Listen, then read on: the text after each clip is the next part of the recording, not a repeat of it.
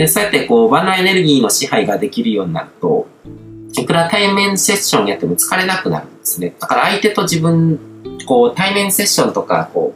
う内、内容項と外気項と同じような感じで、セッションとかで相手をなんか自分がエネルギーを与えてあげないといけないって思ってる人って吸い取られる感じがするので奪われてるっていう感覚になるので疲れちゃうんですよ。けど僕は気の流れを、場の気の流れを読んでるので相手がすごくこう深刻な感じでこう重い相談とかしてきてもあの、その人と自分のエネルギーのやり取りとかじゃなくて、こう、場の気の流れで、あ、なんかこう気が悪くなってるなとか、あの、空気が重いな、じゃあちょっと窓開けてみようかなとか、何かこう、外にあるものとかを利用して、こう、エネルギー調整をするので、僕は一切疲れないんですね。で、それで、相手が上がると、流れが良くなるので、結局自分が、あの、自分もエネルギーをもらって元気になるっていうことが起こるんですね。うんまあ、対面セッションとかそういう中でもかなりこう、気のやり取りとか、その、あの、エネルギー調整っていうのはされてるんですね。うんで、そういうエネルギーの使い方ができると、あの、軽い頭痛とか風邪とか体調不調体調不良とかこう、うつ状態っていうのは、あの、エネルギーの通り道になるだけで治ったりするんですね。で、それってこう、自分一人だけでエネルギーってこう、調整すごくしにくいんですよ。他人と関わるとか、他人と一緒にいる場とかだと、あの、できるんですけども、だから他人との関わりってすごく大事だと思ってて、自分一人で閉じこもって何かこうやってると、あの、チャンネルが閉じた状態になってるので、だから、ただその、自分一人っていうのは物理空間で一人だったとしても、僕の場合こうメール、漫画とかであるんですけども、読者からの返事とかをこう紹介しながら、それに対してこう自分が言葉を紡ぐってやると、こう、サイバー空間、情報空間で人との交流が起こってるので、それによってエネルギーが生まれてくるっていうことが起こるんですね。だからそこってすごく面白くて、物理空間で別に一緒にいなくても大丈夫。まあ、スカイプとか電話とかで話しても元気になったりするのと同じような感覚だと思うんですけども、で、メールのやり取りとかそういうのとかでもエネルギーのこう循環っていうのが生まれるっていうことだと思うんですけども、うん、で、その人との関わりによってこう、まあ体調が良くなるとかっていうのってこう誰でも経験があるはずだと思うんですね。で、他にもその、人とのやりとり以外にも何かに集中して夢中になってるうちに調子が良くなる感覚ってあると思うんですよ。だから、あの、例えば、歯が痛いとかで、で、鎮痛薬を飲んで、でも効くまで時間がかかるから、もう痛くて寝られないから、こう、本でも読もうって。で、本が、の内容が面白くて、それに夢中になってると痛みが消えてるのが、に気づくみたいな。っていうのと、同じような感じで、こう、何かに集中することによっても、その時ってこう、ゾーン状態とか、こう、チャネリング状態とかになってるので、エネルギーの通り道になってるので、あの、調子が良くなったりとかっていうことも起こるんですね。あそういうこととかも多分自分の人生経験の中でいろいろ経験してるはずなんですね。で、それを、あの、実感できてる人っていうのは、あ、あの感覚かっていうのが分かると、こういう、あの、エネルギー調整とか気候とかの応用って全然使えるようになってくるんですね。うん、で、うん、好奇心が働いてる時とか、こう、何かに夢中になってる時っていうのは、好きなことに夢中になってるとかっていうのは、こう、宇宙からエネルギーが流れてる状態って言ってもいいと思うんですね。自分の、こう、何か衝動って自分の中からっていうよりは、なんか、こう、流れ込んできてる感覚があるわけですね。で、モチベーションとかっていうのも同じような感じで、こう、自分の中からこう、内的にこう、湧き上がってくるような衝動で動くっていうのもあるし、あの、例えば、責任感みたいな感じでこう背中を押される感覚があるとか、そういうのもあると思うんです。だから、あの、一家の主になって子供ができて、こう、家庭ができると、なんかすごくこう、仕事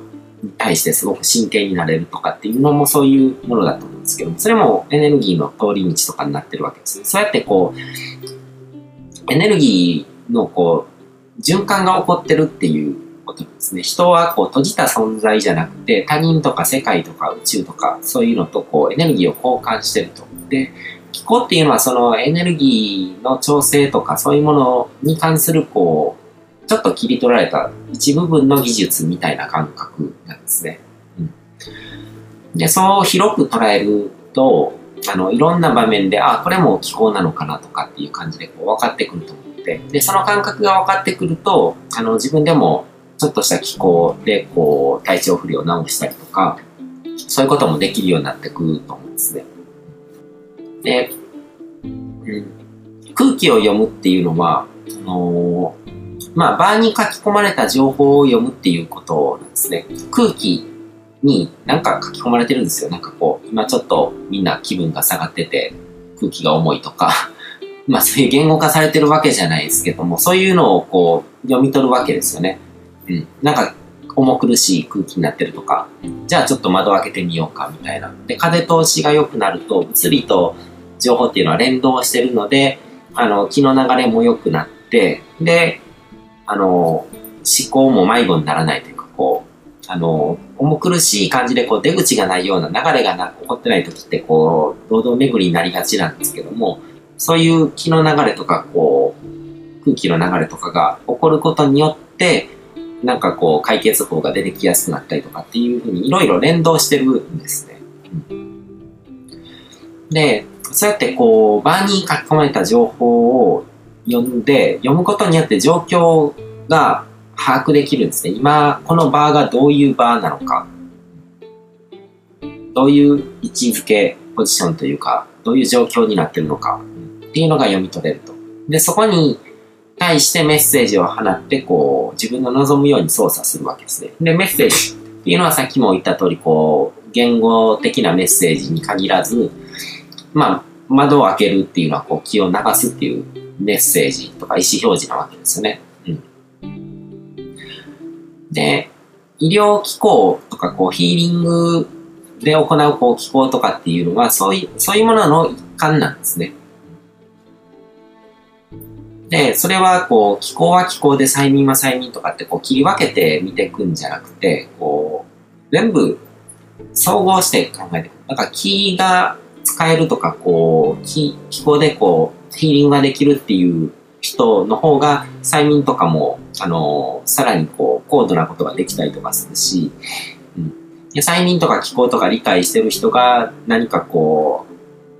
セミナーで話したりとか、人と話したりとかすると、まあ営業とかするとすごくこう、うまかったりするわけですよね。うん。そういうものが全部こう、使われてて、別にこう、特殊な場面で使われてることじゃなくて、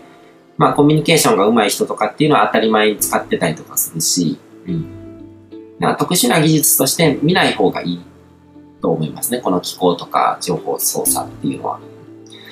で、機構の技術を磨いていくっていうのは、まあ、情報操作っていうものをこう、極めていくっていうのは、宇宙を自分の望み通りにデザインすることにつながっていくんですね。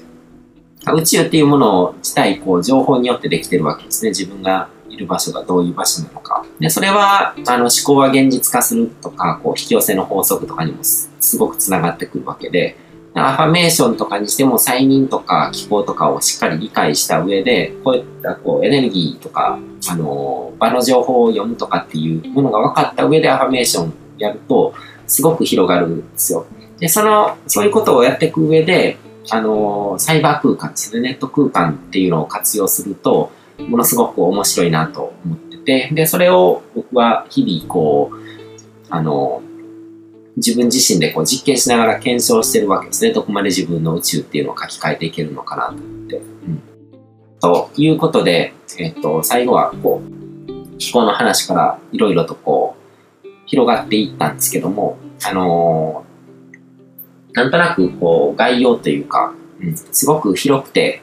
で、しかも当たり前のことを言ってる、説明してるだけのことなんだなっていうふうに理解してもらえると。だからこのスピーチャルで目に見えない世界っていうものをとかを扱う際に、その目に見えない世界っていうのをこう情報としてこう見ていくと、あのー、これってこう、霊を見るとか、オーラを見るとか、そういうこととかにもつながってくるわけですね。だから、その、気分が落ちて空気が悪くなってこう、あの、暗くなってる人は、あの、悪い例に疲れてるっていう表現をすることもできるわけで、全部、あの、同じことなんですよ。表現の仕方が違うっていうだけで。で僕はできるだけ、その、オカルトで、こう、人に誤解を招くような、こう、言い方をしたくないので、だから僕みたいな説明の仕方になってるっていう感じなんですね。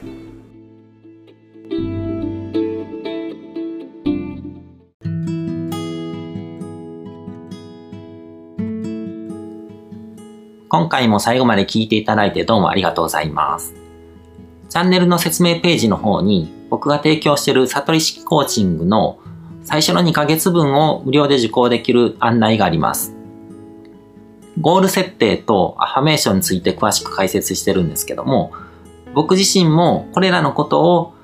本格的に取り組み始めて、で、それで大きく人生を変えたという経験があるので、あの、まだ受講したことがない方であったりとか、このタイミングでピンとくる方はぜひ登録して体験してみてください。また、僕がどんな人間なのかを簡単に知ってもらえる2分ほどで読める会員プロフィールのリンクも貼ってます。僕自身が